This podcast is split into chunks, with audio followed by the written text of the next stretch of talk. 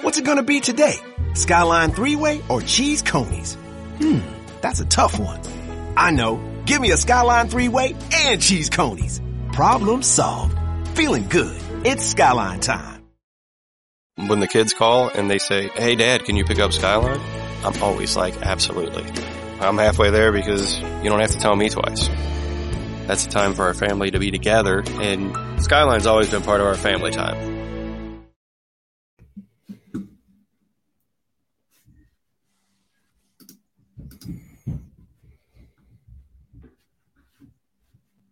You are now listening to the Going Deep podcast with your hosts, Kevin Massari and Mike Bunt, live from the Cover One Sports Network.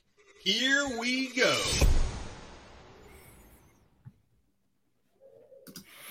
Welcome into a new edition of the Going Deep podcast. I'm your host, Kevin Massari, here with Mike Bunt. And boy, a lot happened over the last few days, Mike. Um, just some um, wild circumstances in the Bills Bengals game. And obviously, the wonderful news today coming out about Damar Hamlin and um, his great progress to date so far with this situation.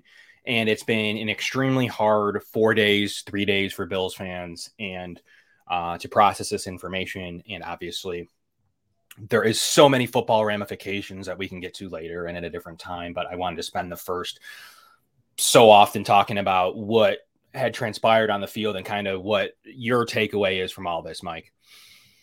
Yeah. First takeaway is thank God uh, we got a positive update today on Damar Hamlin uh, being responsive, uh, being able to uh, clutch uh, arms with it, with his hands, being able to write, and um, and it looks like we we got the best news possible earlier this afternoon. So first off, that's that, that that's the the best thing we could have asked for. So thank God for that. And just going back, it just a, such a scary incident. I've never seen anything like that before. Uh, I know the overwhelming majority of us have never seen anything like that before, and just uh, I'm really kind of at a loss of words. It's just something that was incredibly scary, and uh, thank God it, it looks like Damar is going to be able to to recover and be okay. Yeah, and uh, wonderful news. You know, all my thoughts and prayers are to Damar and his family, and what a wonderful story has come out with the seven point three million dollars for the Chasing M Foundation. Uh, has been a wonderful thing to see. Um, you know, you got his contract four years, three point six five million dollars and you have this wonderful act from around the league and around the uh, different communities. You had, you know, Russell Wilson, Tom Brady, the Irsays, Belichick and Kraft. Um, you had, you know, so many different uh, Andy Dalton, so many different people donating to this cause, and it's been just wonderful to see the league come together and uh, come up with such a wonderful solution in terms of such a dire and and uh, just such a such a sad circumstance, Mike that's been awesome to see um, what they've been able to do. And that money will go to extremely great use in the Pittsburgh area for the toy drive mm-hmm. and other events going back to school and others as have been updated uh, per his GoFundMe account and from his family and uh, manager and team uh, there. Um, and just Damar as a human, you have a Ty Dunne piece up on his website that's free of charge. You can read about Damar and his backstory. Uh, it's an amazing read, so please make sure you go ahead and check that out. It's it's totally worth your time to read that uh, that article. Uh, and it's, it's, it's labeled on the Go Long podcast, golongtd.com. Why Damar Hamlin's exactly why the, what the Buffalo Bills need, and it's a lot about who he is, his backstory, um, him as a person, and an incredible incredible story. Um, so please make sure you take a minute and, and check that out. It's worth everything and, and, and just totally paints the picture on this community. Mike, as we kind of look at this this situation and what Zac Taylor and Sean McDermott were able to do in in dire straits, and how Sean was able to lead and say I had to be in the hospital for my guy. You see Tee Higgins going to the hospital and since been there, and you see Stefon Diggs make his way there and, and get in security. Um, you can't help but think that there's um, some good actions by these humans across the league. Yeah, the the one thing really on display uh, the last few days was the brotherhood that is the NFL. And oftentimes we we look at these players as enemies on on the gridiron, but really they are all players that have gone through common experiences their entire life trying to achieve the goal of making it to the NFL. They all know how difficult difficult it is to get there. And when they see something like that happen, you really see how united they really are um, mm-hmm. on things that are serious like this. So I was proud of both coaches to go to basically come together and say this game can't be played. We can't put our players through this because I think if this was 30 years ago, they might have finished this game if this was in the 80s, early 90s. And there's no way. Eh, I think it was pretty obvious early on. There's no way that this game could could go on after what took place. Um, it's also kind of brought out the good of humanity, even off the NFL, to see the nation come together to rally behind Damar and raise money for his foundation and look out for his health. Obviously, this game was supposed to be one of the biggest games of the year, taking place on Monday Night Football in front of the entire nation. So to have everyone kind of come together and pray and come together, regardless of if you're religious or not, I, I thought that was a, a, great sign of unity.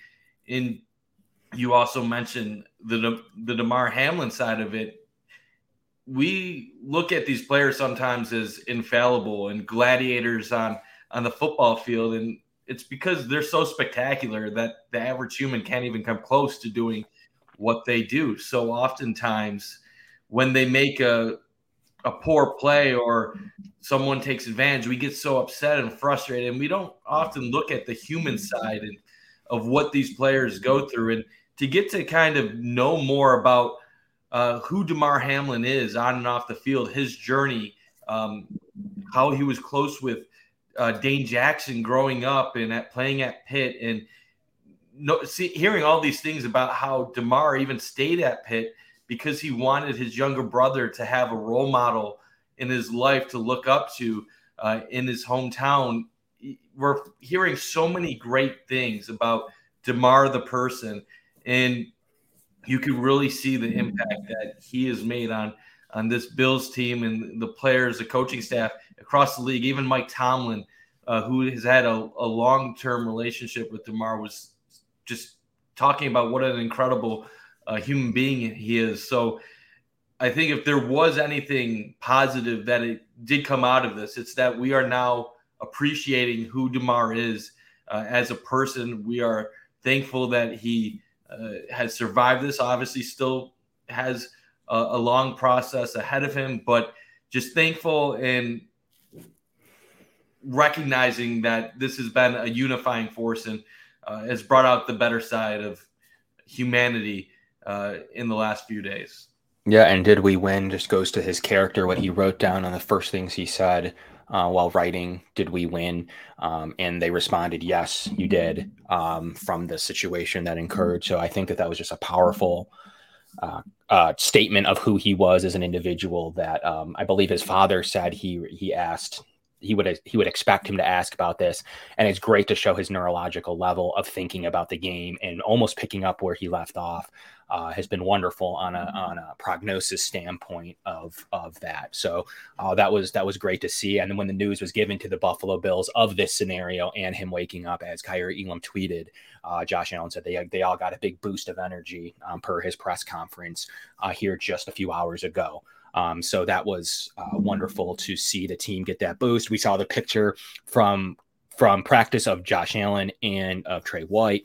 Uh, and uh, we saw uh, Dion Dawkins on air a couple couple nights ago saying, you know, this is all for Damar, and um, the season is all for him and his family. So, uh, just the the the mental aspect of it um, is just such a hard experience. Like you had Tee Higgins take it hard, him taking some heat for it for the hit, and Josh Allen said today that you should be no way blaming Tee Higgins for that play um, across the league. Mike, will we have some type of reaction from this. I think the NFL needs to look hard and play, make sure we're looking at player safety and insurance benefits and things like that as this stuff transpires. And is there anything we can do to test hearts to to to limit the impact, whether it's pads, whether it's equipment, whether it's anything in these scenarios, so this doesn't happen again where safety goes to tackle a receiver and we see this kind of outcome. Whatever the league can do to make sure it's researching and spending money on player safety is of the utmost importance. I think this was a tough one because there are a lot of things that you can test for. And uh, there are times when somebody has an undiagnosed medical condition that unfortunate things happen where you might see a person collapse on a court. You see it happen in basketball um, mm-hmm. more often than probably other sports, uh, sometimes soccer. Mm-hmm. But obviously, I'm, I'm not a doctor. I'm not going to pretend to be a doctor. But what many um, people in the field have been thinking that it is is something called commotio cordis, which is a blunt force, uh, basically hit to the chest, in basically precisely the the right spot during the exact period during your heartbeat cycle um, that can basically cause this type of reaction. And from what I've been reading and listening to, it seems like more of a freak accident than anything else. And that's really where the the tragic traumatic part really comes into it is this really isn't something that I believe you can prevent. It's almost more so unlikely that you hit the lottery for the most horrendous thing that could potentially happen in a mm-hmm. football game. Tee Higgins does not deserve any blame for what happened on Monday night. He does not deserve any blame at all. I'm glad Josh Allen mentioned that. It was a football play. It was a very unfortunate football play. And the, the the the tragic part is that that's something that is a collision that probably happens almost every time there's a play. Yeah. And Unfortunately, we saw the worst case result, but thankfully, the NFL, medical staff, they're the best in the world at responding to things like this. And because of that, they were able to save his life. If this happened at a park, he probably wouldn't have had um, the the result that we have had at this moment in time. But I know our guest is here, Kev, so I will let you uh, hand it off. And real quickly, the Hamlin jersey should be available. I, am not sure if they're gonna. I would be shocked if they don't do another reorder of them. You can order customize them on uh, the Fanatics. They're donating all of their um, proceeds to the the his foundation, so you're able to go ahead and purchase that. Um, I'm hoping soon there's you can do a custom. I don't know if all those proceeds will go. You can do a custom Damar Hamlin jersey up there still uh, on Fanatics, or and they will donate the proceeds.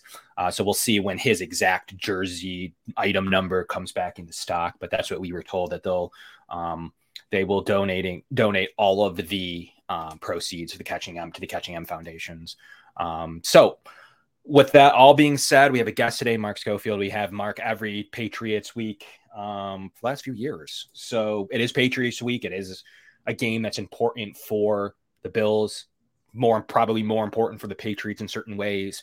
Um, and you know, it's my honor to bring on Mark for this in this light of this circumstances. Obviously, we're Tuesday at seven show, uh, and you know we obviously spent a couple of days to make sure that we heard good news uh, from the Hamlin situation, and we're back at it. Bill signed a safety. They have been practicing. The Patriots have been practicing. By all accounts, there's news that this game will clearly go on. Mark, give you a minute to to come on, kind of tell us your thoughts and from your outsider perspective, watching that Monday Night Football play. Yeah, I mean, honestly, Mike, Kevin, my first. How are you guys doing? Like, I, I'm. How are you guys doing with this? It's been tough. I I'm not ashamed to admit on on Monday night I was crying. I I was I I felt out of it.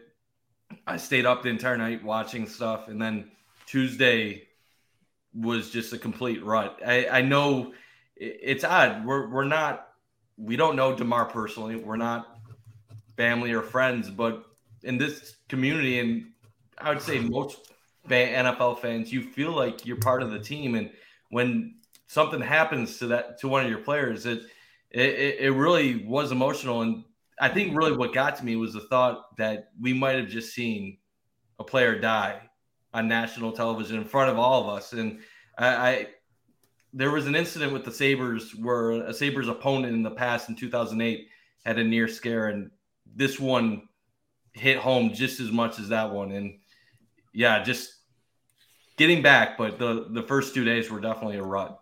Yeah, Mark, it was tough. I mean, I think you kind of feel dirty in a way of like we're enjoying this product and this entertainment factor and it's just like for our enjoyment and we forget the human element of it and we cover it and we say you know Dion Dawkins said it best you know we we're first to mention bad plays or, or fumbles or missed tackles missed coverage assignments missed blocks. Um, but you know we're watching this for our enjoyment and there's a human element to it this this sport and you learn that in a blunt of a second, just like one quick, like right in front of you, the situation was just um, as horrifying as as as imaginable. And just watching them there, you know, we weren't there. Um, watching not only the team and the paramedics and uh, just performing CPR, and and it's a good time to mention like CPR saves lives. Like it just does in any situation, whether it's athletic competition or school, if you're a teacher or uh, you know, even in your workplace, like CPR is the reason that we're talking about a better outcome here today. So if you have a minute, there is a zero mm-hmm. reason that you shouldn't learn it. Uh, you can lit- quite literally save a life. And the Bell's assistant uh, trainer yeah. uh, was the one that actually performed the CPR as a hero and was able to get to the outcomes that we might be at today. So, Mark, it's been hard. It's tough, like for the first time, really, in my modern, really maybe ever watching sports, maybe for many people ever, that it's like it's not important like, sure, there's been small instances of that at times, you know, maybe 9 11, maybe other times throughout our history. But right then, you, you, just to see that certain play and just the way it went down was, I think, just just horrifying for, for fans, you know, to the point where, you know, the president's talking about it to where people that don't watch football are talking about it. I think that the NFL has that type of reach as, as an entertainment industry. Yeah. I mean, I mean, from, from my perspective, I mean, similar to Mike, I don't think I was okay until today um, yeah. when we got the the press conference at the hospital, and we we started to get the reporting before that that he was awake, that he was responsive, um, that he asked about who won. I mean, I, I, I that got me. Um, you know, Mike said, you know, you, you shed some tears on that got to me. I shed some tears when I when I heard that part of it. Um, it, has been a tough um, week. Um, I'm incredibly grateful uh, for you know obviously assistant trainer Denny Kellington, Denny Kellington, and, and, what he's done. I'm warmed by the idea that there's been sort of what you were just saying, Kevin, this acknowledgement of learn CPR. You know, I saw Joe Marino, for example, he talked about that on his show. It's something that, like, look, I've put on my, it's like moved to the top of my to do list. Um, I, I've been heartened to see, for example, the Saints and the Pelicans uh, just bought a bunch of defibrillators to put at recreation centers. Um, as somebody that you know, I coached basketball. I coached middle school basketball last night, and it's like walking to a gym for the first time because it's a new gym we hadn't been to. It's like, where's the AED? Like, do I know what I'm doing? Um, so I, I think, you know, in, in what could have been a horrific circumstance has seemingly turned for the better and I think an awareness of you know what people can do to prevent situations like this from going down that a darker road by learning CPR, by understanding pr- procedures like that, I, I, think is a nice positive outcome of this. And obviously, look, Damar's health and well-being that matters most. Um, and the you know the news that he's responsive, the news that he seems to be, as the doctors put it, neurologically intact, um, that his lungs are healing. Man, that's incredible. Um, and you know, we're slowly getting back to talking about football, and I know we're going to talk about this game, but that's that doesn't matter right now. Um, yeah. Damar's health and safety matters more than anything, and and obviously the outpouring of, of support, the GoFundMe. I mean, I, I, know we're all sort of waiting to hear his response when he hears that part of it, um, and, and that's probably going to shed some more tears, at least on my end. Yeah, as you said, yeah. Chasing M Foundation, twenty five hundred dollars was what he was looking for for Christmas uh, to raise for his um, uh, toy drive at his mom's daycare center. Um, and the story is wonderful. We talked about it, Mark. the ability to go check out Ty Dunne's piece on Damar Hamlin on his website.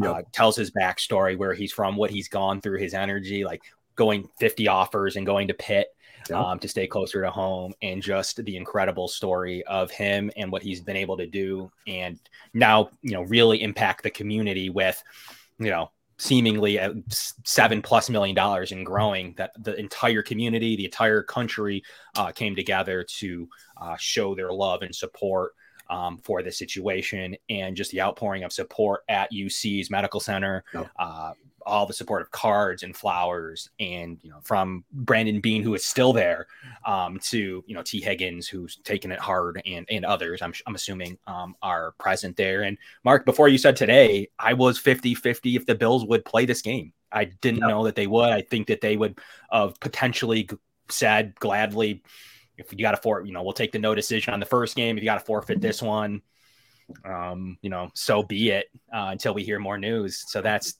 I wasn't sure until maybe 20 mm, the last 12 hours if they'd play this. I I honestly wasn't sure until I saw that.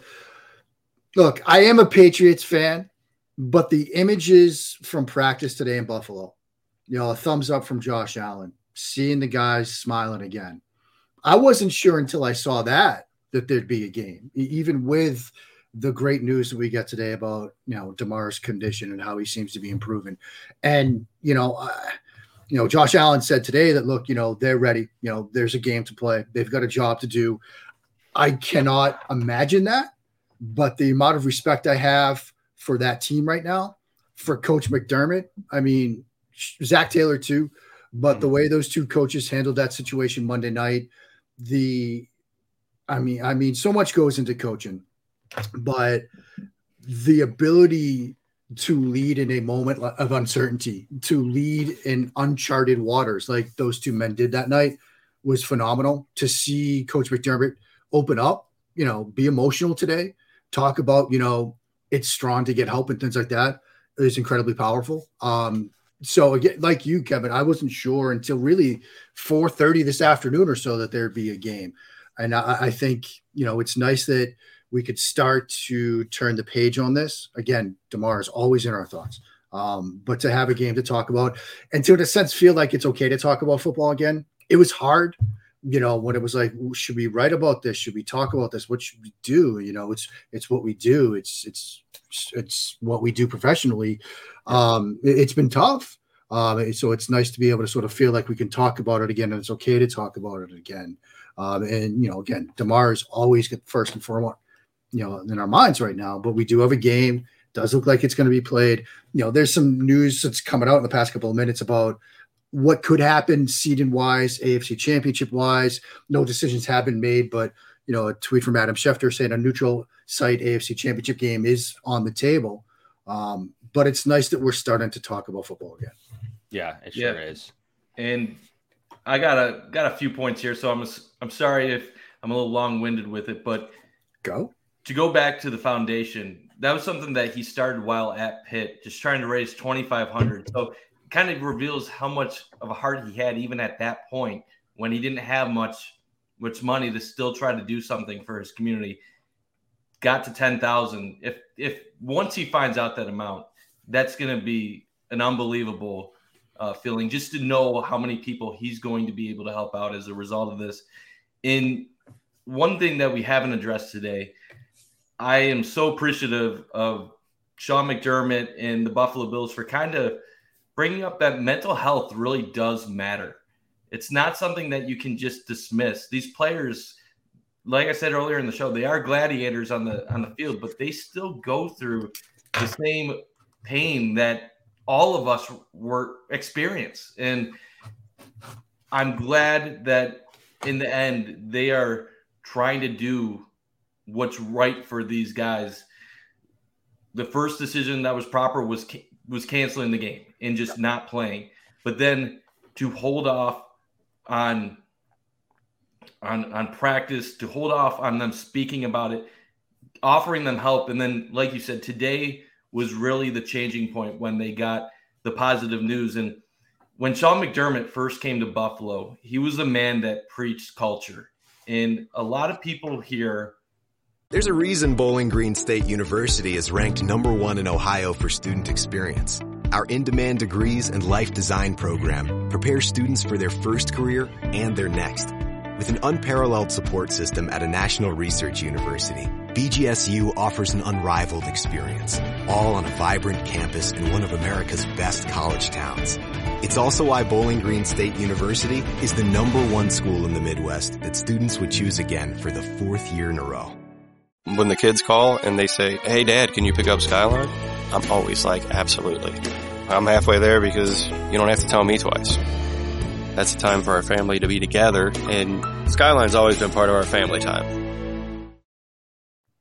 laughed it off. They thought it was just another coach trying to just bring up a point, kind of focus too much on it. And then they started winning and people started embracing the culture. But true culture is shown during times of adversity.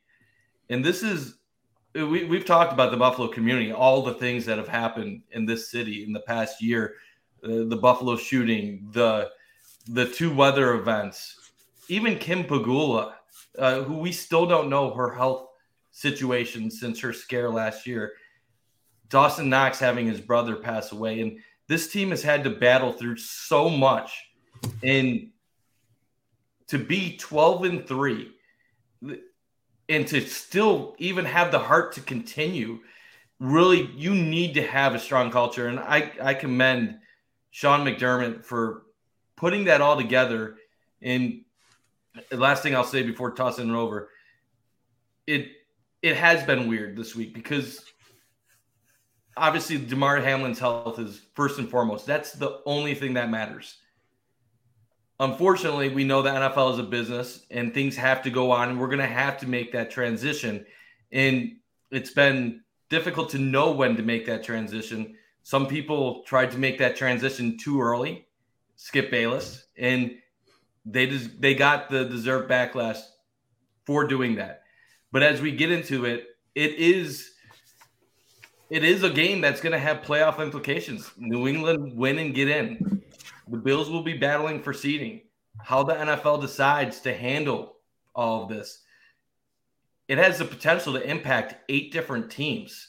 Uh, now that we know it's a no contest, that's the first step. But you're talking about Baltimore impacted, Kansas City, Cincinnati, Buffalo, New England, even potentially if, if, how they would have decided that game if say it was a loss or a tie or a win could impact Pittsburgh and uh, Pittsburgh and Jacksonville depending on some wild card situations. So just a crazy sequence, but now I think with the good news we can finally transition a little bit to it. Sorry for the long-winded stuff, but just I've never gone through this before, so a lot of stuff to to get out.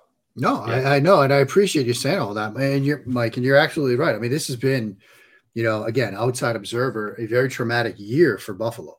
Um, all the events that have happened in the greater Buffalo area that you sort of mentioned. Um, you know, it's incredible the strength in this community that again observing from afar um, you know in, in sort of moments um, that will sear in my brain the image of burrow and allen hugging i'm never going to forget that i mean there are a lot of images from monday night um, that will stick with all of us i'm sure uh, but that one is something that i will never forget um, and again thankfully it seems like you know, we are going to get a good result out of this, given what it could have been.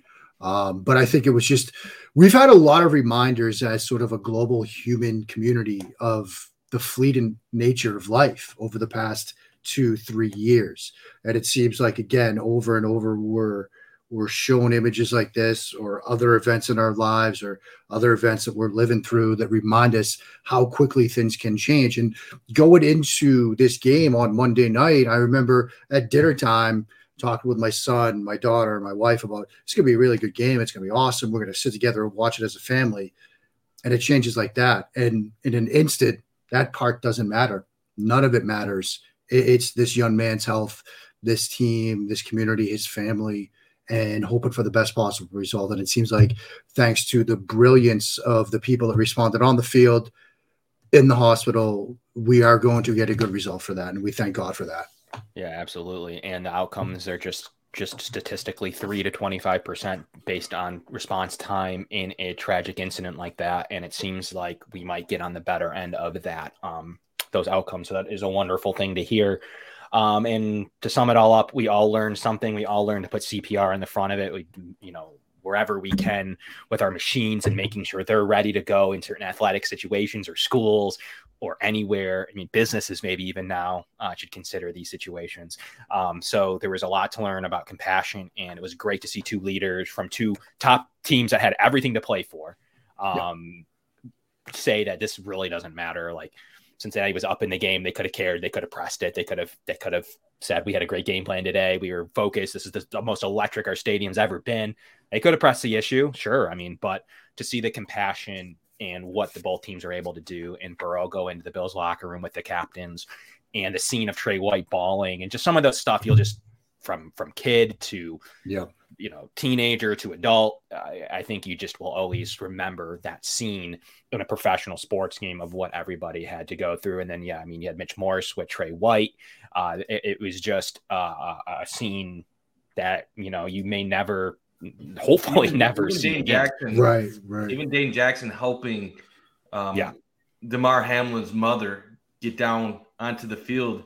Uh, one of the Bills beat reporters, Sal Capaccio, was talking on WGR uh, 550 the other day about how he saw a woman going down to the to the first row with a lot of concern and eventually hearing her say that she was Damar Hamlin's mom trying to get on the field.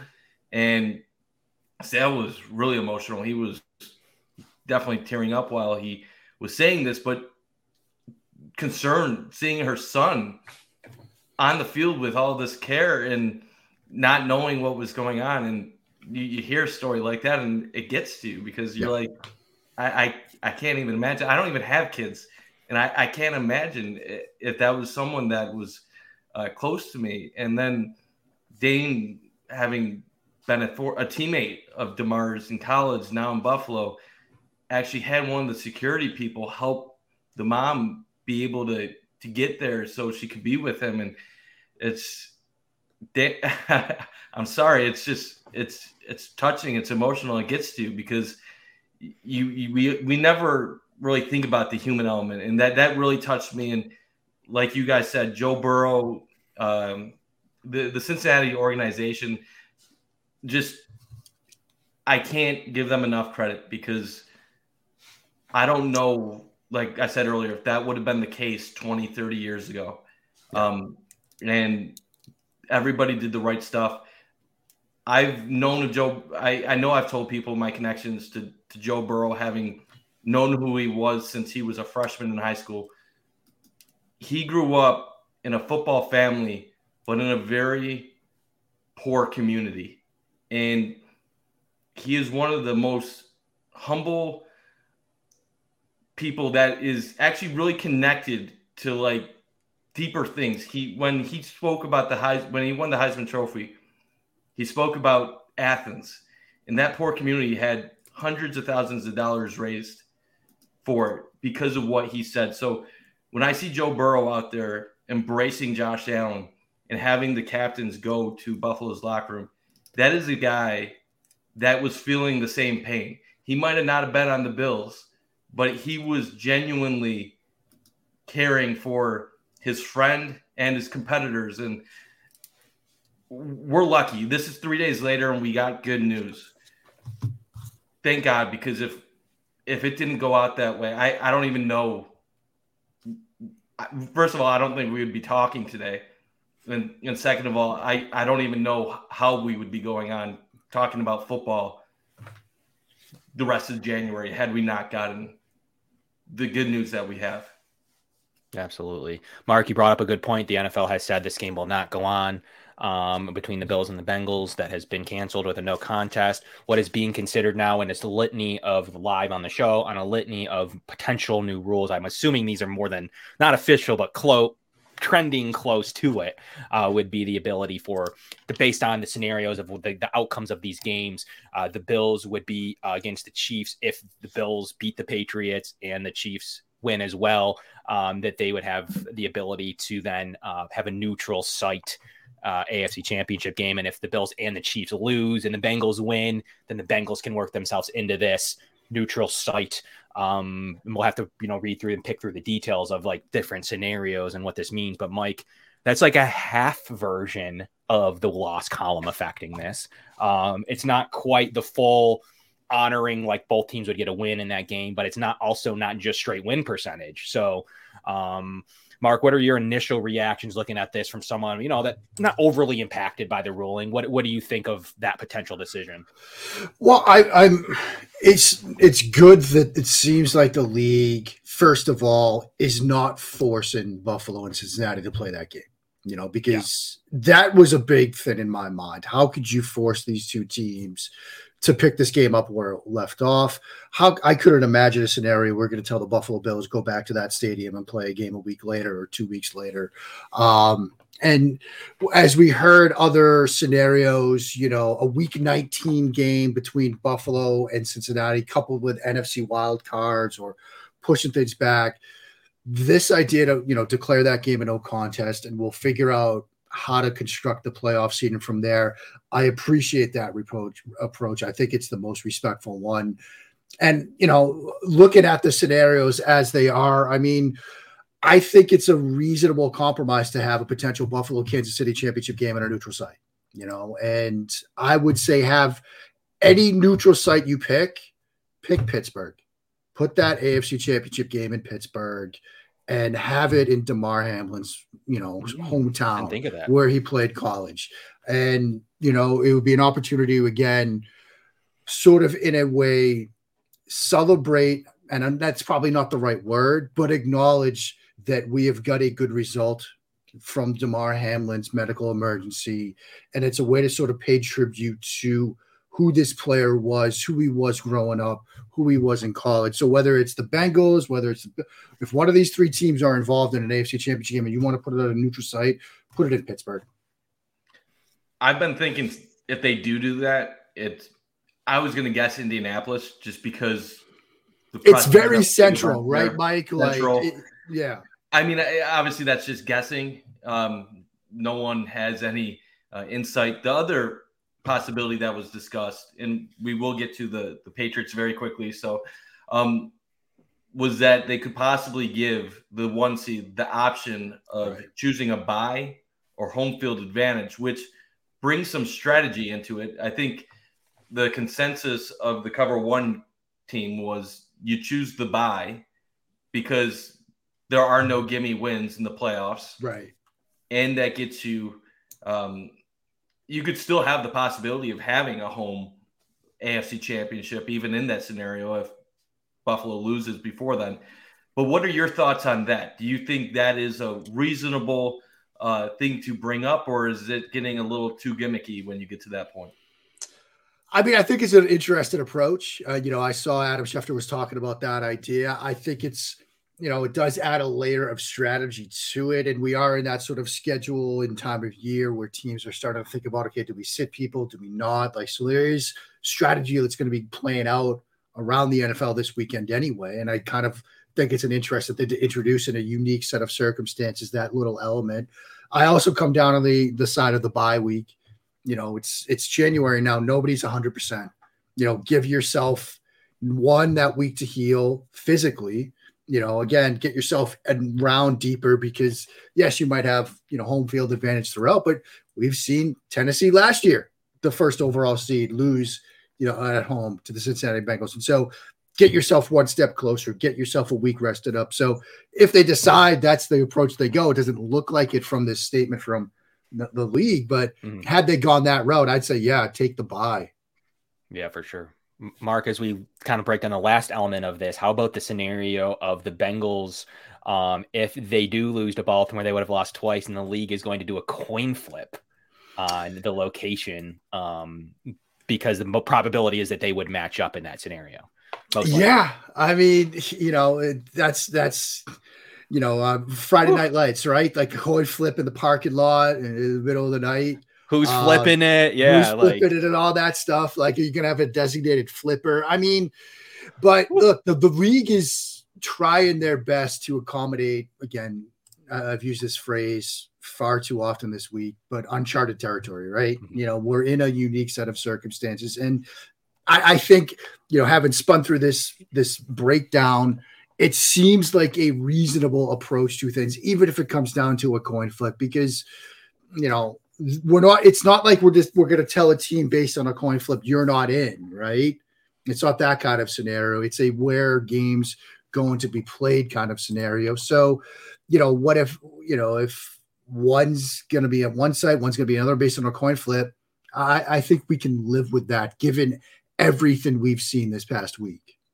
And now we get to the the Patriot side of it, where beyond all of this, the Patriots are in a win and get in week 18 game, which feels pretty remarkable after how the season has gone with the ups and downs, and then getting uh, the victory last week over Miami to to force this uh, this situation. What is the vibe uh, around the Patriots right now? Is there a sense of confidence? Obviously, the Patriots have not done well against the Bills in recent years. Do you? Th- I, I hate asking this, but do you think what the Bills have gone through and the emotional toll that they will have been through, do you think that will hurt the Patriots overall? Will it will it have any impact, or is it just not something that you would think about? I mean, I, I think before I came on, I saw a, a Bills fan suggest that you know pregame instead of introducing players, you introduce the medical staff and the training staff and that got me thinking about what that atmosphere is going to be like on on Sunday. And I think it will be an emotionally charged atmosphere. And I think that, look, that will benefit the Bills at the start of the game. But I think you get first play. And as an aside, that first snap of football, I guess we'll see it Saturday between Kansas City and Las Vegas. That's going to be a sort of lump in the throat moment, I think, for a lot of people, myself included. You know, we'll get through that and we'll get back to okay, we're watching football again, and and but that's going to be a lump in the throat moment. That first snap between these two teams on Sunday is going to be a lump in the throat moment. And I think Buffalo, the crowd, the environment, there will be an energy to that. I think you get a couple of plays into it, though, it's going to be a game of football. Um, you know, as to where the Patriots are right now, Matt, you said it. It's it's been an up and down year. I mean, if you had asked me this two weeks ago when they had that loss to the Raiders and how that game went down, I said, there's no way this team's going to have a chance to get in in the final week of the season. You know, to have a chance to steal one against Cincinnati and fumble that away at the end, I said, there's no way this team's going to have a chance to get in. They've got themselves a chance. There's a scenario where, you know, they get in with a loss, which is possible. You know, if Jacksonville wins, Miami loses, Pittsburgh loses, they get in with a loss. Um, they've got themselves a chance. That's the best way I can put it. Because on paper, the Buffalo Bills are the better team. You know, as I've said, you know, when I when I've been on with you guys, you know, three times last year, earlier this year, the Bills are the better team. Um, and you know, as as far as what Monday night might do to this Bills team, I think it might galvanize them even more. You know, when you hear, you know, when Damar's family spoke to the team, it said, you know, go out and you know, he wants you guys to go play. You know, that's going to inspire this team, and as well it should. And you know, I, I certainly think that on paper the Bills are the better team. I, I, think the Patriots might still get in because of the scenarios that could play out in Miami, you know, between the Steelers and the Browns. Um, but the Patriots still have a lot of things to work on. They've got some guys that are banged up that are dealing with concussions. Guys like Marcus Jones. Patriots have been very careful with head injuries in the past and in this season. So we might not see some guys that, you know, back in week 13, Marcus Jones was their biggest offensive spark, a rookie cornerback. And when your biggest offensive spark is a rookie cornerback, that tells you where a team is right now. Yeah, that's an interesting point of view. And I did notice that the injury report um, and it does seem Belichick and the team does err, like we saw. Um, yeah, you know, we've seen Parker out for a while yep. uh, after that scary incident. We've seen, um, you know, Mills not play. Um, so like, what's your overall from the from a football perspective? Are the Patriots bringing in like stakes aside, are they bringing in their A team in your opinion? Like Jakobi Meyers, I saw make that touchdown catch and come down on his shoulder again. Which what are we going to see um, from the health of the Patriots? I mean, I, I think you know the injuries. A lot of the injuries, you know, the Parker injury is one. Again, that was a head injury a couple weeks ago. That again, we're we're seeing them take a cautious approach with. Uh, but then you've got you know, like you said, Mills and Jones. I think those are the guys that you're certainly. It's. I don't think it's likely you're going to see those guys. I the head injuries. I think. Um, they've been so cautious with those over the course of this year. I mean, Parker went out weeks ago, and we still really haven't seen him. You know, still limited in practice. Um, you know, Godchaux was out today, but that was an illness. I'd expect he'll be ready to go you know, Jakobi Meyers has been playing with that shoulder injury for weeks now. You know, he re-aggravated it on that goal line touchdown against Miami last week. Um, I'd expect him to be back. Um, but Jones, Jonnu Smith, DeVante Parker, you know, those are injuries that I think, because of the nature of those, I'm not inclined to believe they'll be back. Mills is tough because it's a groin, um, corners, chest. I mean, groin injuries and things like that you know, tough to sort of work through. They might try to give it a go with him, but he could be limited. Mm-hmm. You know, it, eh, they're a banged up team, but everybody's banged up right now. It's week 18. You've got injuries. It's it's part of the game. They're going to work through it the best they can. Yeah. Obviously, the, the last time these two teams played on Thursday night football, the Patriots' strategy on offense was short, quick passes, try to get yards after catch. Hopefully, the Bills continue to their poor tackling, which has been an issue for Buffalo this year, didn't work out. Outside of the one, the long touchdown, which had missed tackles, it, it was it was a long day. Do you, with, with, with all the things that you just mentioned, do you see the Patriots changing things up much heading into this game, or is it just try the same thing again and hope for better results? Because it, it, seems like they're in a tough situation with with what they're going through right now. Yeah, I mean they're in a tough tough situation, Mike. I mean, what what's worked for them week 16, week 17, they found a little bit more in the downfield passing game. The problem is you sometimes need time to do that. And Mac Jones, you know, his numbers pressured when non or non-pressured this year. I mean, adjusted completion percentage of 55.3% when pressured this year, according to PFF. That's 33rd out of 37 qualified passers. But yet, when he's kept clean, it's 79.1%, which is 14th out of the 37 qualified passers. And so they've got to keep, keep him clean. You know, his numbers when blitzed, you know, 60% adjusted completion percentage when blitz this year. That's 41 out of 42.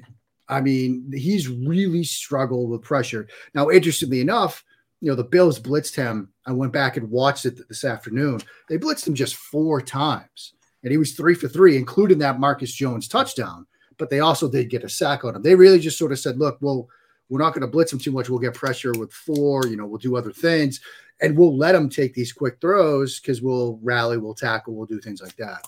Um, you know, when I was on with you guys before that week 13 game, I said they were struggling to find a, an identity in the passing game. I think they've kind of done that over the past couple of weeks. I mean, they've they've managed to get some plays downfield. They've got you know, Tyquan Thornton involved. They've been using Kendrick Bourne a little bit more, um, which Patriots fans have been clamoring for for weeks. Now, part of that might have been the Parker injury. You know, Meyers being banged up a little bit. You got to get some more guys in the lineup, but you know, those guys offer some you know some speed, some playmaking ability. So you know, it wouldn't surprise me to see those guys be involved even more on Sunday. Um, but it's been an up. It's the end of an up and down season. It's been an up and down year you know, it's in some ways I've seen some people say that look, this might have been Belichick's best coaching job ever. You know, the fact that this team still has a shot at week 18 just because of everything that they've gone through on the sort of offensive coaching staff side of the ball with Patricia calling plays, with a sort of step back from Mac Jones and things like that. Um, I think there are other much better picks for coach of the year. Let's just put it that way but it's an up and down year. It's been an up and down season. I'm not expecting much from this team on Sunday. Yeah, they got a shot, but I, I wouldn't bet on them. Let's put it that way. I have a dumb question before. there are no dumb questions, Mike. There are no dumb. No, no, no, no. This is probably a pretty dumb question, um, especially for a coach that has six Super Bowl championships with the Patriots. are the Patriots kind? Do they have that Pittsburgh Steelers type quality where you go into this year, you don't know what to really expect. You think, well, if their defense is great and Mac Jones can put something together, maybe they can find a way to get 10 wins. Hey, Drew Scott here, and I'm Jonathan Scott, reminding you that life's better with a home policy from American Family Insurance. They can help you get just the right protection at just the right price and help you save when you bundle home and auto. Kind of like Goldilocks and the Three Bears. It'll be just right for you. We love a custom build. American Family Insurance. Insure carefully, dream fearlessly. Get a quote and find an agent at amfam.com. Products not available in every state. Visit amfam.com to learn how discounts may apply to you. American Family Mutual Insurance Company SI and its operating company 6000 American Parkway, Madison, Wisconsin.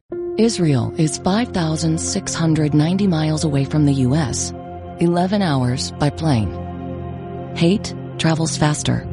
In a comment, in a post, in a second. Jewish hate is up 388% in the U.S. Black hate, Muslim hate, and Asian hate are up too. When one hate rises, they all do. Let's stand up to all hate together. Share and wear the blue square from standuptojewishhate.org.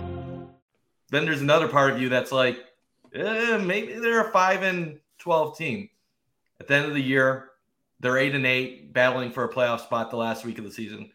Last year, obviously, they made it. Two years ago, it was a struggle, but they still found a way. I, I think what was it, seven wins in 2020, right around that mark.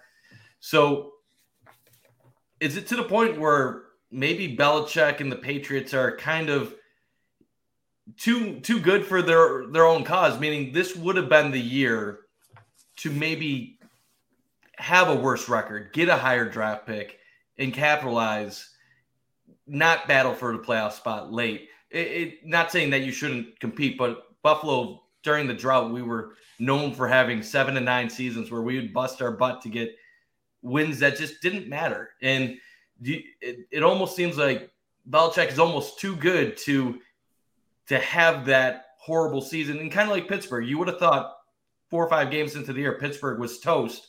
And now here you have them technically alive. Uh, it, I, I, know this is kind of dumb. I, I, did preface it that it would be a, a, a, weird question, but again, Mike, there are no dumb questions. I mean, I, I, think you might be onto something here, and that you know, so much more goes into coaching than just X's and O's. Sort of like we were talking about with, with Sean McDermott earlier in the show. You know, with, with Mike Tomlin down in Pittsburgh, for example, you know, that was a roster that going into the year, so many different websites and outlets said, look, Pittsburgh was one of the weaker rosters in the NFL. And here we are, week 18. They got a shot. It's a slim shot, but they got a shot. Nobody expected that. You know, it's not like Kenny Pickett has been great but Tomlin has shown some patience with him, and he's come through with some clutch plays in the fourth quarter of some games. You know, the game against Baltimore this past week, for example. Although I still think he wasn't throwing to Najee Harris. I think he was throwing to the receiver, not Harris, on that touchdown. But he's too smart to admit that he wasn't doing that. but I, I think that they've shown, you know, in Pittsburgh, like that that willingness to, you know, that ability of Tomlin to inspire that team to be to play above you know, what their sort of Madden rankings might be or something like that.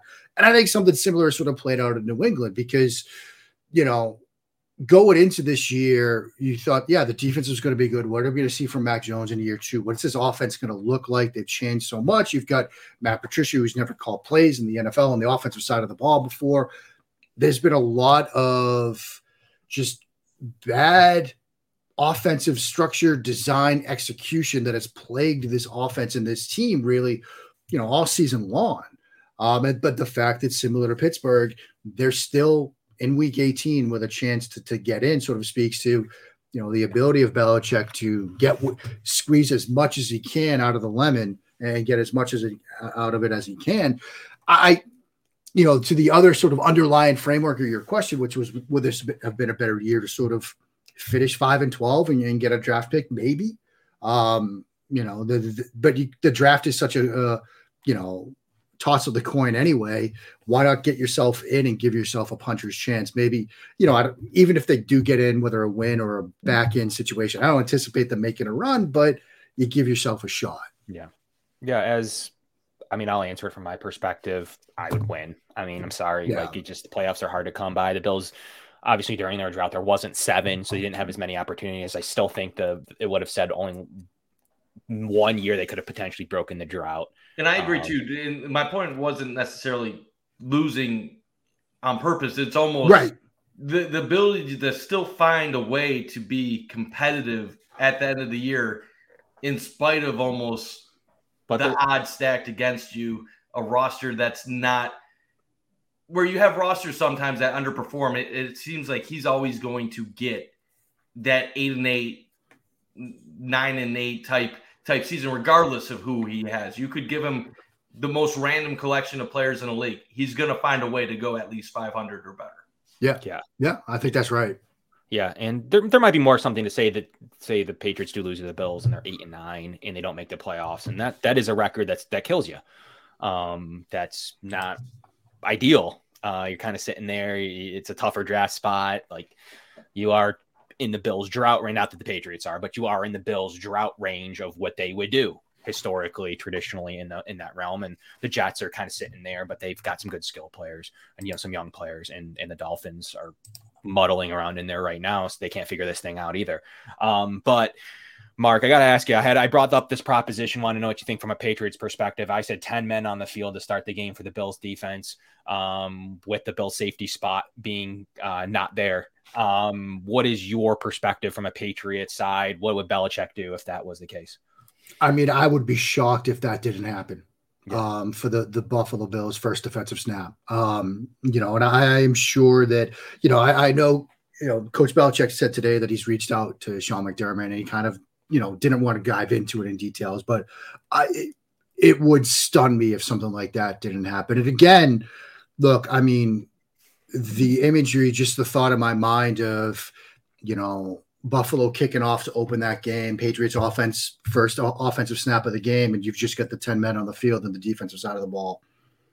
I mean, I'm getting goosebumps just thinking about it. I, I think that is, and I saw when you said that, Kevin, and I'm like, yeah, that's exact, that's absolutely how this game should start.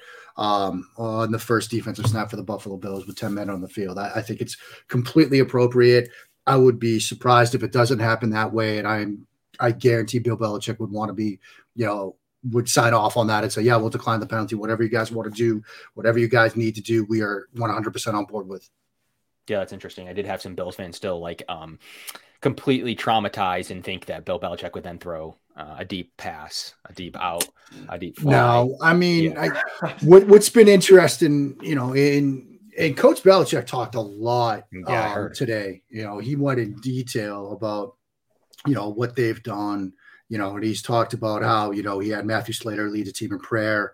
Um, he's taken a lot of leadership from you know Troy Brown and other you know veterans or younger coaches about you know how to handle this situation. And I'm sure that discussions like this have happened within you know the, the New England locker room because you know he talked to himself about how you know this is a moment that reminded us the human nature of life of this sport of you know and he spoke at length about what players are willing to do and to basically put themselves at risk for by playing this game and how much respect he has uh, for the players that suit up and play football at the NFL level, at the college level. And so for, for, for Bills fans, it might be traumatized that no, no, no, he's going to have Mac throw deep on that. I understand. Look, it's the hoodie. He's, he's, you know, the Darth Vader of the NFL. I get it. I understand why there might be some reservations, but you know, Belichick, if that were to, you know, if that were to be the way the game opened, you know, he's going to go right along with it. And Belichick still has a human side. I think people forget that. I, obviously, with the media and his persona, he he has that little bit Darth Vader, evil, evil uh, genius type thing going on. But I'm you can you could probably go further on this than I could allude to. But I feel like he's a person where with his his players and personal life, there is a much more human side to him that he just doesn't want out there. Whether Yeah, it's I, he's a he's a very stoic guy from a um, you know a football family. Obviously, you know his father Steve Belichick, a longtime coach and scout. Uh, but there is a warm human side to him. I mean, just look up the video of Randy Moss invited them to the Halloween party the year they had the and He showed up dressed like a pirate and he's on roller skates, like you know, and talking about how much he loves Halloween. Um, you know, I, again. as I said earlier, all the reminders we've had over the past two, three years of, you know, the sort of fleeting nature of life, you know, it, he's cognizant of that too. I mean, we had Mike Leach a couple weeks ago. We had Grant Wahl, the incredible soccer writer at the World Cup. I mean, we've had, you know, uh, obviously the Buffalo community and what the Buffalo community has gone through over the past year. It's been a lot. Um, and I'm sure that if given that opportunity, Bill Belichick would, you know, completely honor however Buffalo wants to approach that first defensive snap. Yeah, that's a it's a good perspective, and um, I agree. He's a historian. He's a respectful of the game. He loves baseball. Um, Yeah. He'll start answering random baseball questions, which I always think is funny, like breaking down what he thinks of a certain stat or his Yeah. historic run or Aaron Judge or whatever it might be.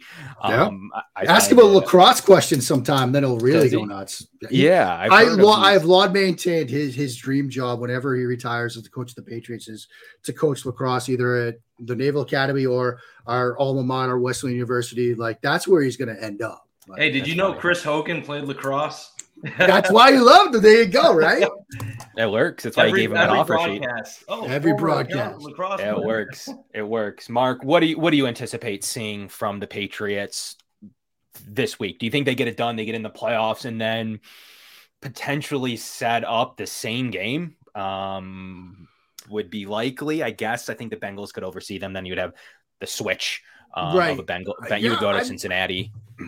I think New England gets in, but I don't think they get in with a win. Like I, I Okay. think that you know I like that. Miami's down to Skylar Thompson, like and, and Mike Glennon. and Mike Glennon potentially Yeah. off the bench. Um, and, and look, I know that obviously the Jets season is what it is, but that defense I think is good enough to perhaps Jets could still win there. You know, Cleveland, Pittsburgh, maybe you think probably the better team. If we're being Cleveland's real. probably the better team. So maybe Cleveland wins that, and then provided Jacksonville wins on Saturday night, New England gets They into the should. loss. Like I, I think that's. I You're honestly feel like that's more likely a scenario than so New you're England talking winning this Bills game. Patriots back here. So then it would be Bills next Patriots week. back to back. Yeah. Yeah. That, that would be something. That is the rare Sixth back time in two years. That's got to be close to a record. and, and I not just It's back gotta to be. Back, back to back games, and then back to back postseason. Uh, I can't imagine that's happened too often. Yeah, that's that would be wild. Yeah. It's something that the Bills have to consider with their run and back to back teams is never easy ever. Like in any sport, in any tradition, like it's just a hard thing to do. So I don't know if that'll be through the Bills had it all, like with their game plan and their calling and what they're going to do, knowing that there is winning or losing. There's a You can see scenario these where guys again, yeah. see these guys in in as little as six days, I guess, or Saturday games. Well, you Um, you would think New England would have, and obviously this is just generalities I'm throwing out there, but you would think that New England would have to throw out everything this week. They're, they're Oh, trying yeah. to get the win just to make. Yeah, the yeah, yeah. Not in the New England end, for sure. If there Yeah, is I mean, a it's- it's- possibility of this happening, the Bills, if they feel comfortable enough that they can win, I mean, maybe they can hold back. New England has a chance to play Cincy if they win because that would switch, that would flip Yeah. the seating. So they Yeah. they're not necessarily sure who, especially with a win. That I mean, they would go to Cincinnati where they Obviously, played Kansas well. City's game makes an impact too. We'll- Yeah, sure. They would So- know that before the game, just like they would know the Jacksonville results too. So Right. they would know those before the game. That where I guess they could find themselves. Everroot dog supplements can help keep your dog feeling their best every day. Ever playful. Ever curious. Ever thriving. Visit everroot.com to learn about supplements that can help with your dog's unique needs, from multi-benefit to skin and coat to hip and joint, because every dog deserves to feel their best. Everroot dog supplements, powered by Purina. Welcome to BreezeLine, where you'll get a Cyber Monday deal on lightning fast internet to shop quickly and securely this holiday season. Get 1 gig internet for $59.99 per month and a $100 Visa prepaid reward card just in time for the holidays. Plus free Wi-Fi your way to keep cyber threats out and shopping safe. Wrap up this deal and stay secure all year long. Terms and conditions apply. Offer ends November 30th. Learn more at breezeline.com. And with a win, would be going to Cincinnati in a game they should have won, in my opinion, at least. Yeah. that Stevenson shouldn't fumble. I mean, that's just uh, horrific luck. Um, Yeah. But the momentum we saw bet worse calls in different games with this with this momentum.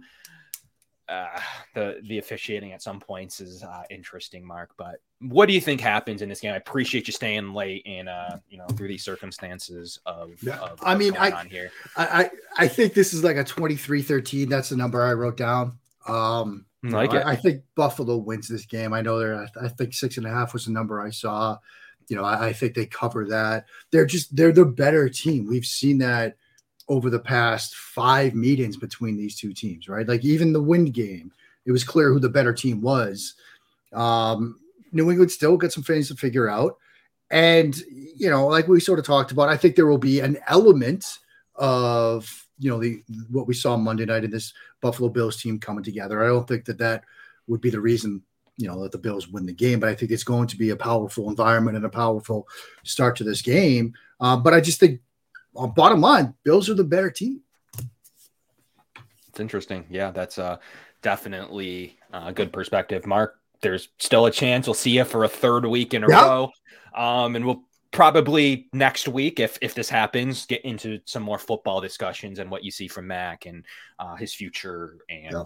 how they could go ahead and actually take a win in in, in Buffalo um, next week because there, there's a possibility of this scenario. Um, There Like I think it's thirty percent at the last odds I looked. The Bills' first matchup being the Patriots, so there is this possibility. The other odd for the Bills is the Ravens. That's that's another possibility for them with a loss. Uh, they would they would see Baltimore most likely. So Patriots, Baltimore, the most likely and bye, I guess, is still in the run. I don't know. The, the odds haven't adjusted since the the non-decision. Um, but those were the three most likely scenarios by Patriots and Ravens. So we'll see. It's probably going to be even higher than 30% uh, uh, once this readjusts to, to Yep. factor in that recently announced no decision. I'm going to put it 40% roughly that these teams play again. So, Mark, we have a four in 10 chance we see you uh, next I'm week. looking forward to it already, Freds. Uh, I, I love it. I think it's it's good for the league to have this Yeah. over. You know, I don't know. I think I think it's better than a Pittsburgh matchup per, per se Yeah. or Jacksonville. So, um, I'm interested in it, Mark. Really, thank you for your thoughts and your, um, you know, you know, kind words around it and your, you know, emotional statements as well. That, that means a lot to Bills fans, and um, it's going to be a really great atmosphere uh, at Highmark Stadium here to see this game. Uh, like Josh and, and Sean McDermott put it, it's going to be a charged atmosphere, and we'll see what that amounts to. A lot on the line, maybe even more for New England. Um, I mean, I still think it's cool to make back to back playoff appearances for anybody. So, Yep. a lot on the line. Like you said, you can go on a run. They're good enough defensively. They have a good enough coach. You got a Did they shot. beat- That's Did they beat want. Kansas City? I- They, I mean, no, yeah, yeah. They, they almost beat Cincinnati, Oh though. Um, yeah. I, Give yourself a puncher's chance this time of year. That's all you can ask That's for. all, that's all you can ask for, and I think that there's a possibility. It's not a shoo-in that you're just going to roll over the Patriots with Bill Belichick, uh, just because they're the seven, you're the two. So uh, there's definitely a lot to, to to and I might even be rooting for New England as long as it's not against the Bills. Uh, I'll probably be rooting for them to beat Cincinnati or or uh, Kansas City. There you go. That environment. So Mark, thank you so much for coming on. What are you working on? What do you got going on here for the rest of the week? Uh, well, I'll probably write something on this game tomorrow. That's kind of what I was thinking about doing. Uh, I might do something on pack on the Packers Lions game. Uh, but guys, I, I'm glad to hear that you guys are well. Um, you know, uh, Kevin, we talked offline. Like, um, you know, obviously Damar, uh, his family are in all of our thoughts and prayers. Um, I'm glad to hear you guys are doing well. I'm glad we're getting some good news out of Damar and his situation at the at U, uh, UCMC. And best of luck, guys. Maybe I'll see you in a week. Yeah, we'll see a four and ten chance. Yeah. We'll see the odds. There we go. Thanks, Mark. Appreciate you coming on. Thanks, guys. Have a good one. You too. See you later. You too, Mark. Um, so Mike, uh, great as always, wonderful perspective from the New England sideline, um, and his experience covering the sport, uh, as well as quarterbacks, and his perspective watching the game with his family as well uh, on Monday Night Football. Mike, it's time for us to do score predictions. Um, I've already put mine out on Twitter, and I'm going to stick with it. So I'll go first for once in my life. I got 33 to three Bills over uh, over the Patriots. I think they'll come emotionally charged. It isn't. It doesn't have anything to do with the Patriots. It could be the Jags. It could be the Jets. Doesn't. I don't think this necessarily matters. I don't see an environment to where the Bills come out and lay an egg. Anything's possible with this environment that that something like that could happen. You know, heck, the Bills could decide that they're going to play some backups throughout this game. I don't know. I don't anticipate that, especially if Kansas City wins. Mike, could the Bills decide we're not playing for a ton here? let's roll. Let's make sure we're safe and healthy going into the playoffs. I don't anticipate that. This game means too much to show Damar uh, and his family what this means to the city.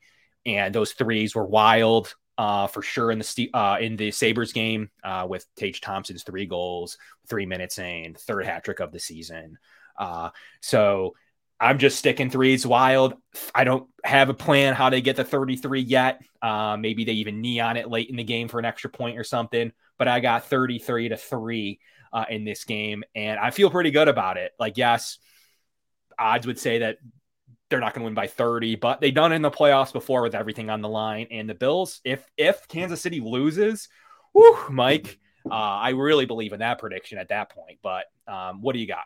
So first off, that would be wild if the Bills knock off the Patriots. That would be the second time in three years that the Bills have knocked off a division opponent out of the playoffs in a win and get mm-hmm. in scenario, which is all those years of missing the playoffs. Th- th- this feels good uh, mm-hmm. if, if they are able to do that.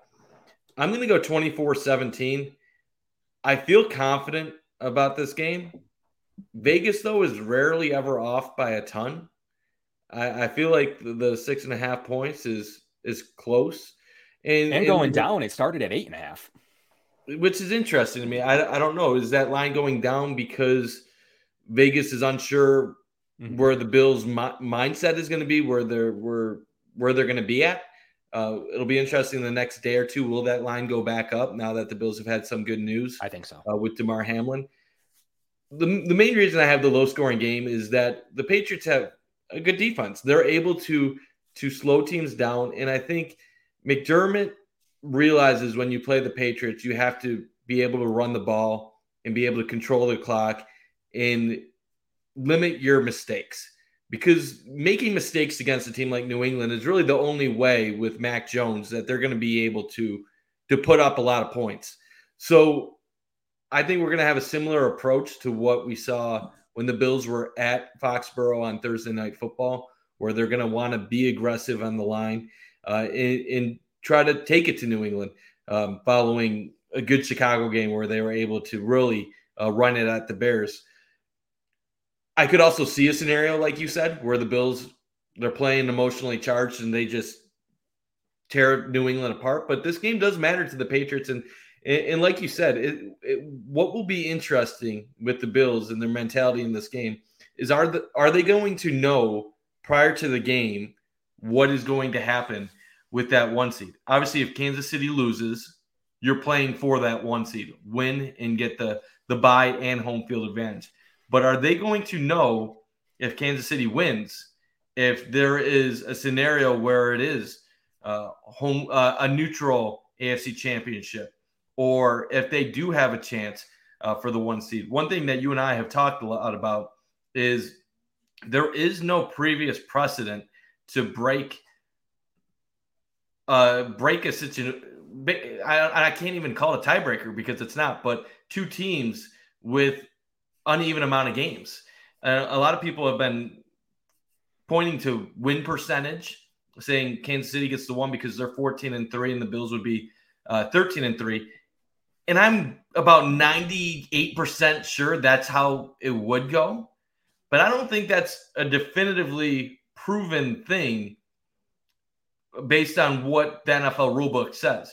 In fact, even in the Mid American Conference, as you you know, because we've dealt with this in 2020, there's some leagues across the world where when you have a no contest, it actually matches up the loss column and not the win column, where a 13 and 3 team would technically be tied with a 14 and 3 team. Kind of what and happened. Those, yeah, it's kind of what's happening. And that's happened in the MAC before and it would have happened again this year uh, in the MAC had UB had a scenario to win uh, the MAC East Division title this year. They had a game that was going to that was postponed, and had Ohio University lost against Bowling Green, UB would have won the MAC East with a win over Kent State, despite playing one less game and, and one less win.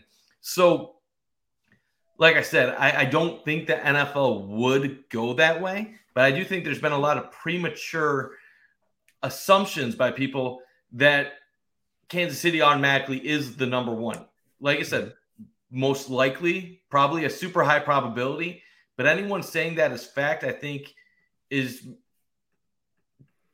going a little go going a little early with it because until the NFL announces what they're going to do, I don't think we we can firmly say one way or another. The fact that they were even discussing a buyer home field advantage scenario shows that NFL can make up a rule just like that and, and change up everything. So I, I am interested to see how the league will handle this situation.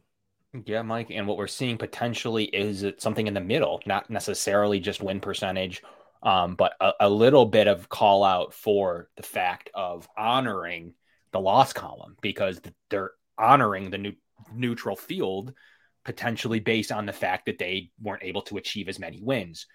You've mentioned the MAC doing it in two years, two out of their three years. They gave Ohio a chance to do that two years ago um, prior and then UB would have had a chance to do it this season uh, had um, uh, had Ohio lost to BG. Um, but there is a precedent in that scenario of major sports conferences that have a major conference game with a lot of money at stake for them um, to to be able to make that decision, even though everywhere says win percentage. It's the most obvious thing ever.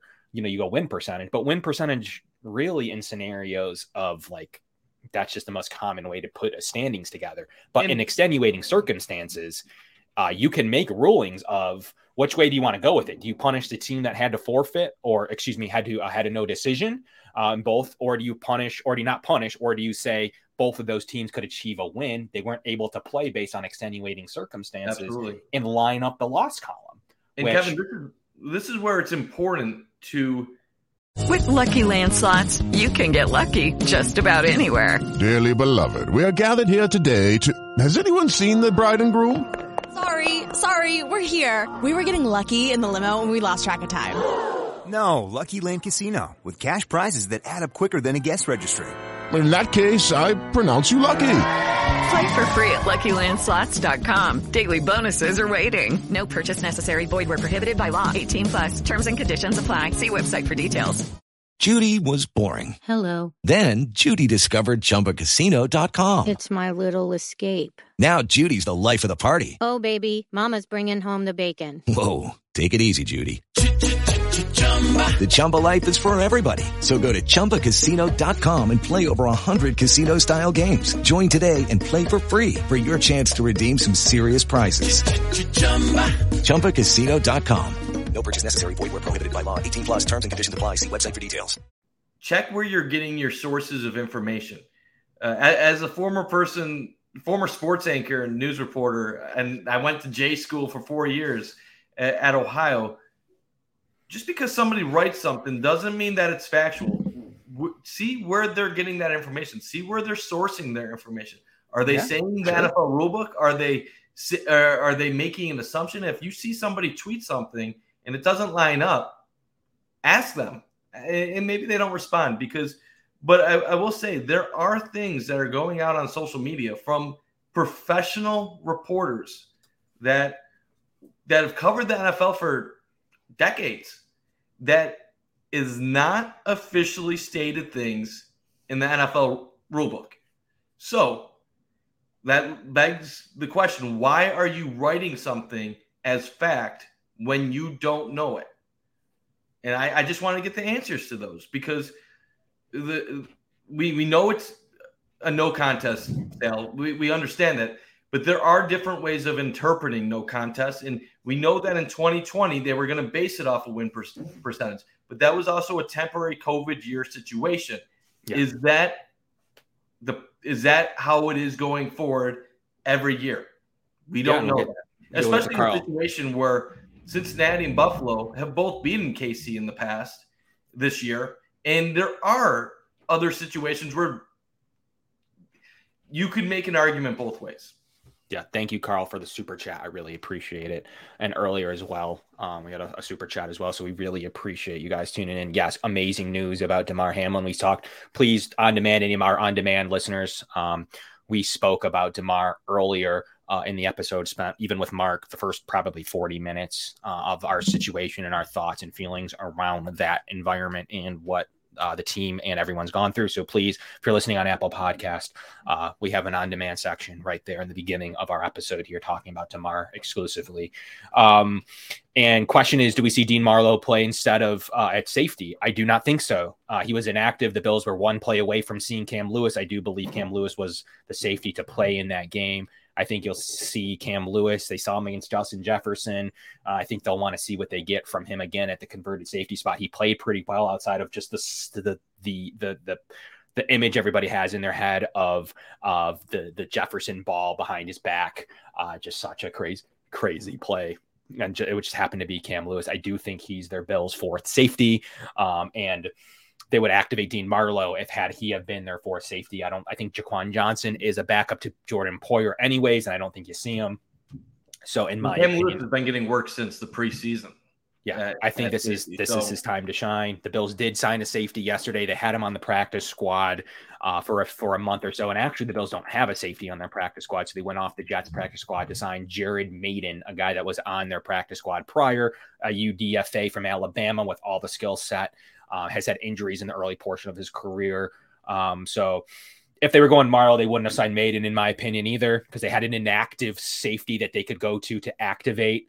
Um, so I'm not sure exactly the thoughts around Marlowe and the trading of a draft pick to get there.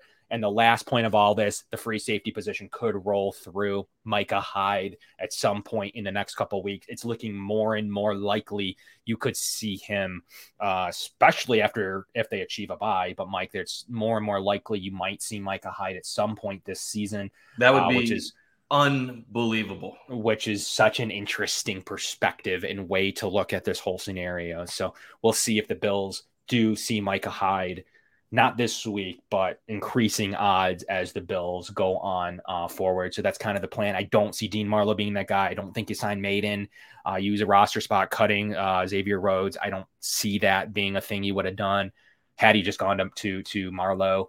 Um, and Marlowe's a special teamer. I think he's there for depth. I think he was originally traded for after the Poyer injuries that he's had. Um, so I think that he would also be maybe someone that they would play over Jaquan Johnson, maybe with Poyer box role and his in his run stopping ability uh, as Marlowe. Um, he's not known for his coverage ability. Um, so that's my opinion on the safety position here going forward on what the Bills may do on that. And uh, it would be wonderful to see Micah Hyde uh, suit up in this game.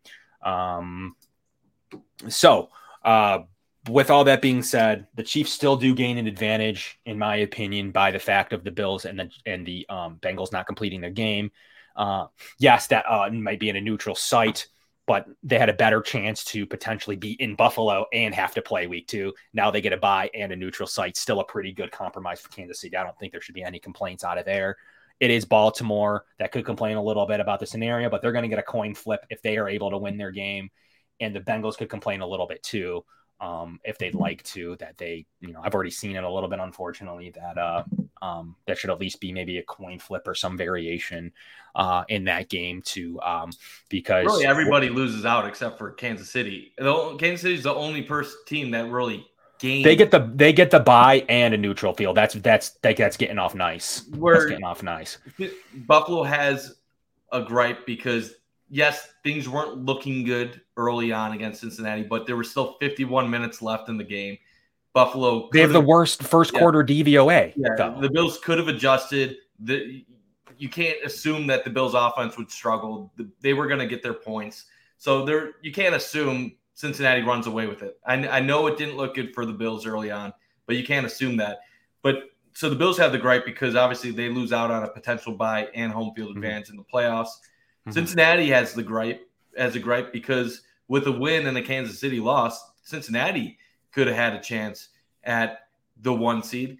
But even more so, even if Cincinnati wasn't going to get the one seed, they beat the Bills and they finish off the Ravens. They they have a chance at the two, and then Buffalo could be going to Cincinnati for the AFC Championship. Now Cincinnati is in a position where if Buffalo and Kansas City win their their playoff games, as long as the Bills win this weekend, Cincinnati is going to have to go on the road and most likely win back to back road playoff games, which they did last season. But uh, against Tennessee and Kansas City, I would say it's going to be more difficult to do that a second time around if Cincinnati has to play the Bills than uh, Chiefs at Arrowhead, uh, depending on how that plays out. And then, like you said, Baltimore, they really do lose out. Um, had they won their Sunday night game, this wouldn't be a situation where they would have lost out. But to have that division, any chance at that taken away, that's probably the biggest gripe. But the NFL had no answers for this. There really wasn't a clean way forward. The only way the NFL could have avoided a situation where they're going to aggra- aggravate a, a fan base was if they either played this Bill Cincy game a week later, which honestly doesn't seem the right thing to do, or you cancel the, the Raiders Chiefs game. So then the Bills, Bengals, and uh, Chiefs all play the same amount of games, and you get a an even potential tiebreak scenario. But it, it was never going to work out. As soon as it hit Tuesday afternoon, and you knew that we hadn't had any good news yet at that point. There was no way they were going to schedule the game for Wednesday, and it was pretty much a wait and see what the NFL is going to do. And we're still we're getting some ideas, but we still don't know uh, officially how this is going to play out.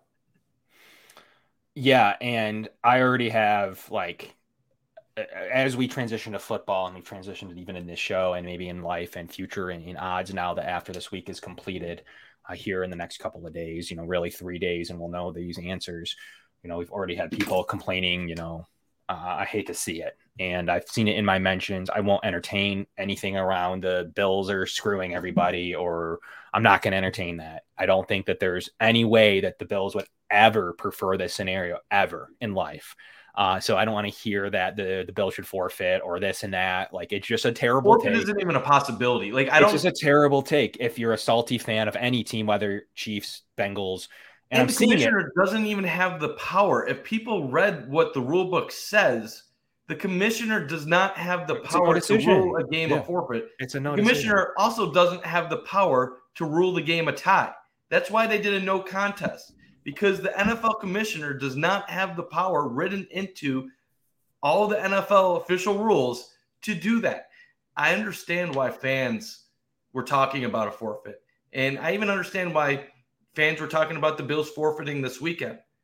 The NFL was didn't have the power to do that with the Bengals game. And I'm going to be just speaking how I feel on this this New England Patriots game on Sunday was never there was never a possibility of a forfeit. They would if they had to wait a week to play the Patriots, they would have waited a week to to play the Patriots.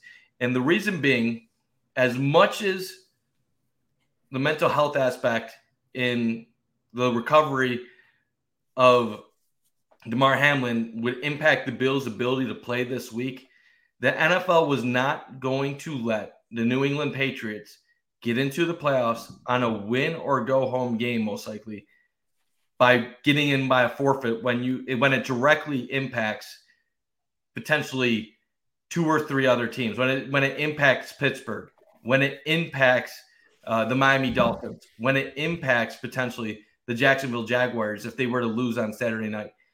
I totally get the gesture. If say we hadn't got had the good news that the Bills should just forfeit. Don't worry about the game. Get the bye.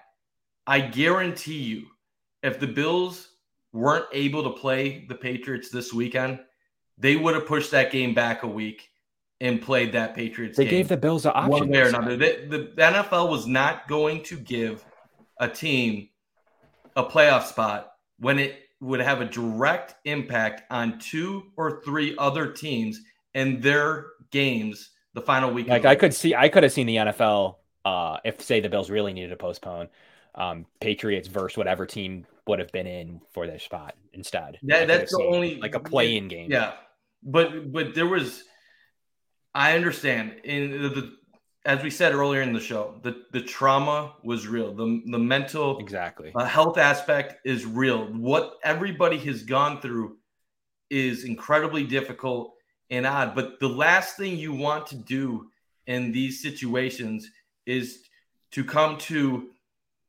quick decisions that don't involve that don't have thought involved in it. You it's it's tough for the NFL. And I'm not and the NFL is oftentimes on the wrong side of these decisions.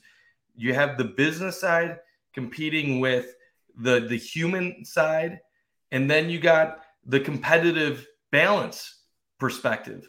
In the the the business side and the competitive balance side, would say that game would have to be played one way or another. Like I said, I would understand if it wasn't played this weekend had we not gotten uh, the good news. But uh, according to, to people that have been that I've spoke to, there has been no discussion of this game getting canceled.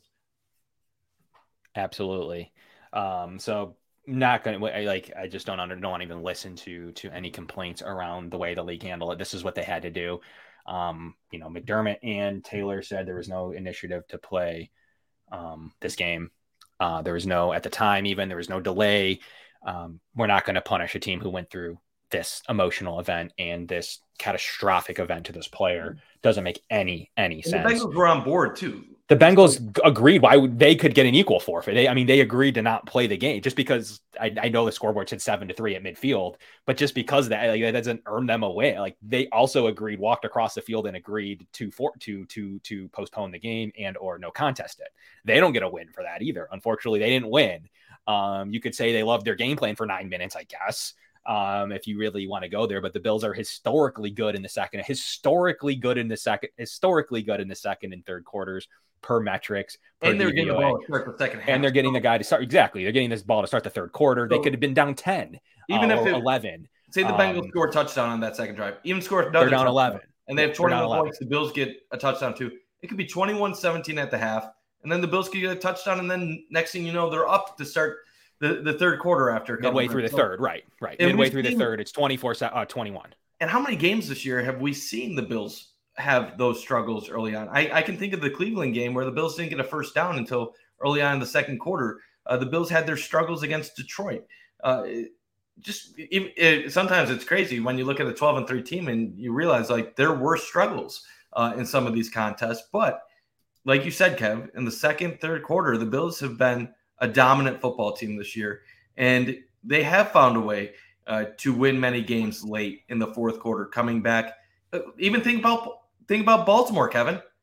Hmm. That game felt over in the early part of the second quarter, and the Bills come back to win. So there was no way the Bills would ever, or the a league good Baltimore team, a full strength Baltimore team. Yeah, yeah. yeah Especially when the Bills have already shown the ability to come back from a major deficit, and Cincinnati has also shown the ability to blow a big lead against New England, a team that barely can even move the ball offensively just a week prior. So I know there's a few people that were were discussing that on social media. I do want to say I don't think that was the majority of people, and I don't want to call out Bengals fans. I know there was a, a post that that mentioned some Bengals fans were being a little bit whiny. I do think Bengals fans have been incredibly gracious for the most part and have been tremendous in their support of of the Bills, uh, Damar Hamlin, and everything. The vigils at the the hospital, the just the reaction, the donations to Damar Hamlin's um, mm-hmm. foundation. Mm-hmm. So I don't want I don't want to call out anybody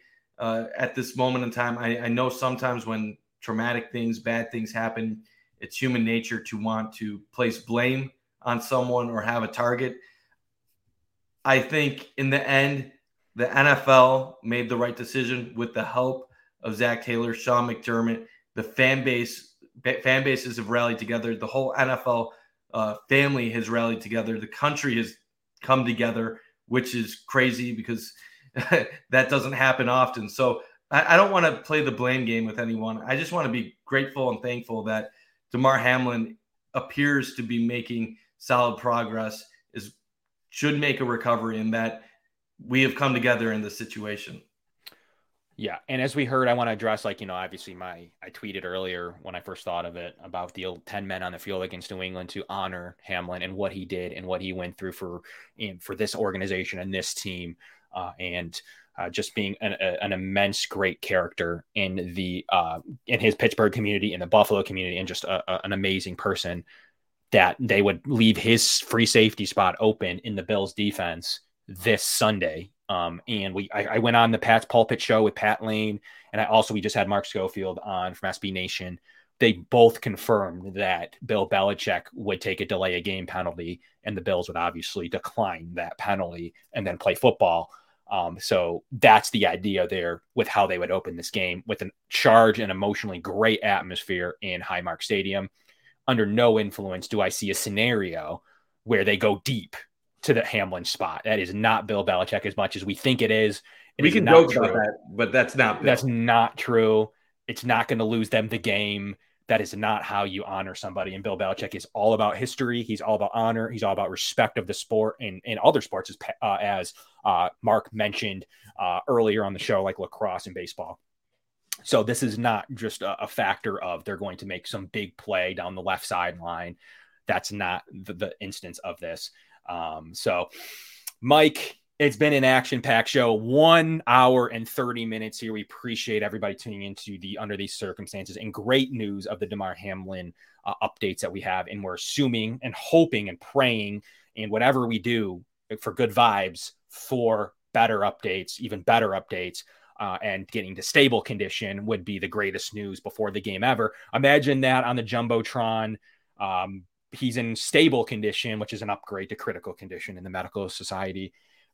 And he is off the ventilator and the news of portraying that down to the um, bills sideline and the fans uh, him on the jumbotron if, if he's able to write or talk uh, if he's feeling up to it and or, or, or even his family members um, the emotion and the charge that that could give. And him on the jumbotron maybe for that first defensive snap i don't know um, you know whatever the scenarios may be but just that's the stuff we're praying for and hoping for um, on Sunday at one o'clock to energize the stadium and him giving him his all. And quite frankly, I want to honor him with him off the field or with him on his 10 man roster. He is a starting safety on this roster. That is what should happen. And I don't really care. I don't think Belichick would ever do it, but I don't really care if he runs to the left and tries to get 12 yards or 22 yards or throws it deep and tries to beat Poyer or whatever the scenario is.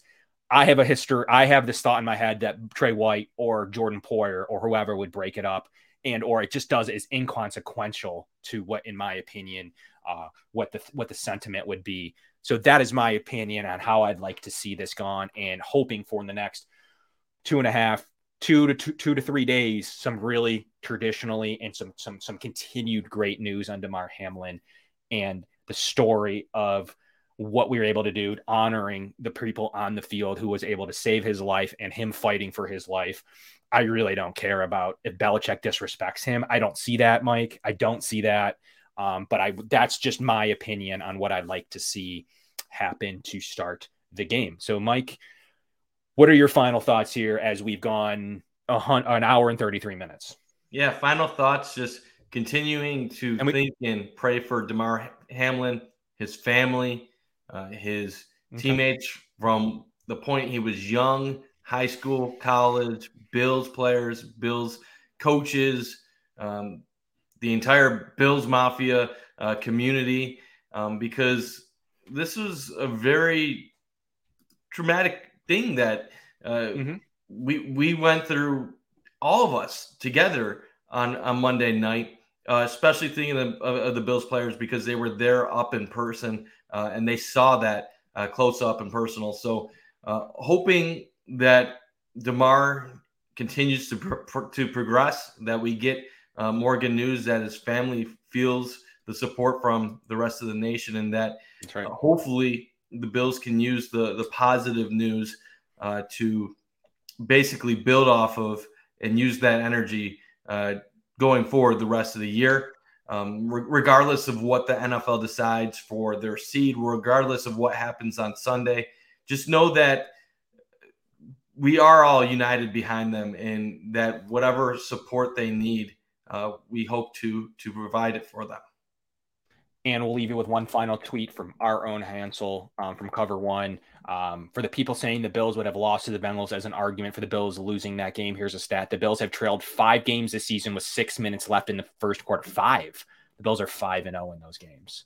So I will leave you with that stat as we consider that that game should not matter and should not equal anything beyond beyond what had happened and what needed to happen in those dire situations. Um, we'll be back at you at our normal time, talking playoffs, maybe with Mark. Um, we'll be back at you. Um, you know, we'll see. Is it is it the Dolphins? Is it a bye? I don't even know. I don't know, Mike. There's so many unknowns, but we'll be back at you at our normal time Tuesdays at 7 p.m. from the Cover One Podcast Network. Kevin Masseri, Mike Bunt. Stay tuned for uh, our additional content. I think the Air Raid Hour is continuing the pregame show here on Sunday, uh, and more con- continued coverage of the Damar Hamlin situation. Anything, any emergency news that we need to, you know, maybe some one of us will go live. Anything news with the bye or rule changes, maybe one of us will bring in some breaking content, but from everybody. We really appreciate everyone tuning in on their Thursday night here with us.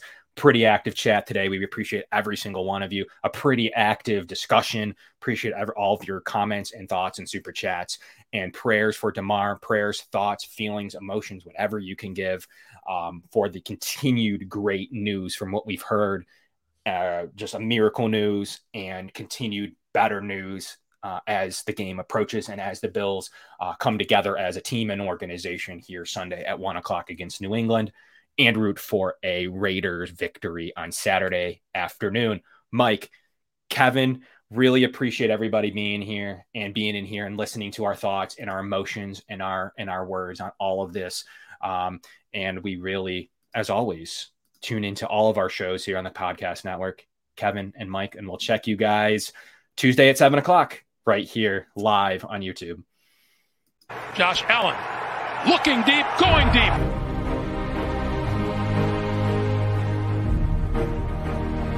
To me, talking about the Bills, what else would you rather be doing? We're hoping to add a, a new dimension to the Cover One network. Slings now, I just want to talk about this championship. While I've never had a championship caliber team to talk about. I want to focus more on the storylines each week. What are the big stories going on with the Bills?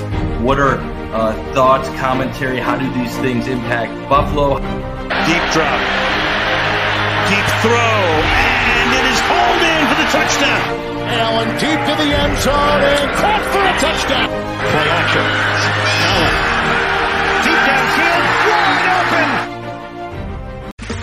Okay, round two. Name something that's not boring. A laundry? Ooh, a book club. Computer solitaire, huh? Ah, oh, sorry, we were looking for Chumba Casino. That's right. ChumbaCasino.com has over 100 casino style games. Join today and play for free for your chance to redeem some serious prizes. ChumbaCasino.com. No purchase necessary. Full prohibited by law. 18 plus terms and conditions apply. See website for details. Pro football player Travis Kelce is pressed for time during the football season. So he does two things at once. Whether it's grilling while mowing. Two things at once! Or getting this season's updated COVID-19 shot at the same visit as his flu shot. Two things at once. You can be like Travis and ask your pharmacist about getting this season's COVID-19 shot at the same visit as your flu shot if you're due for both as recommended by the CDC. Learn more and schedule at VaxAssist.com. Sponsored by Pfizer.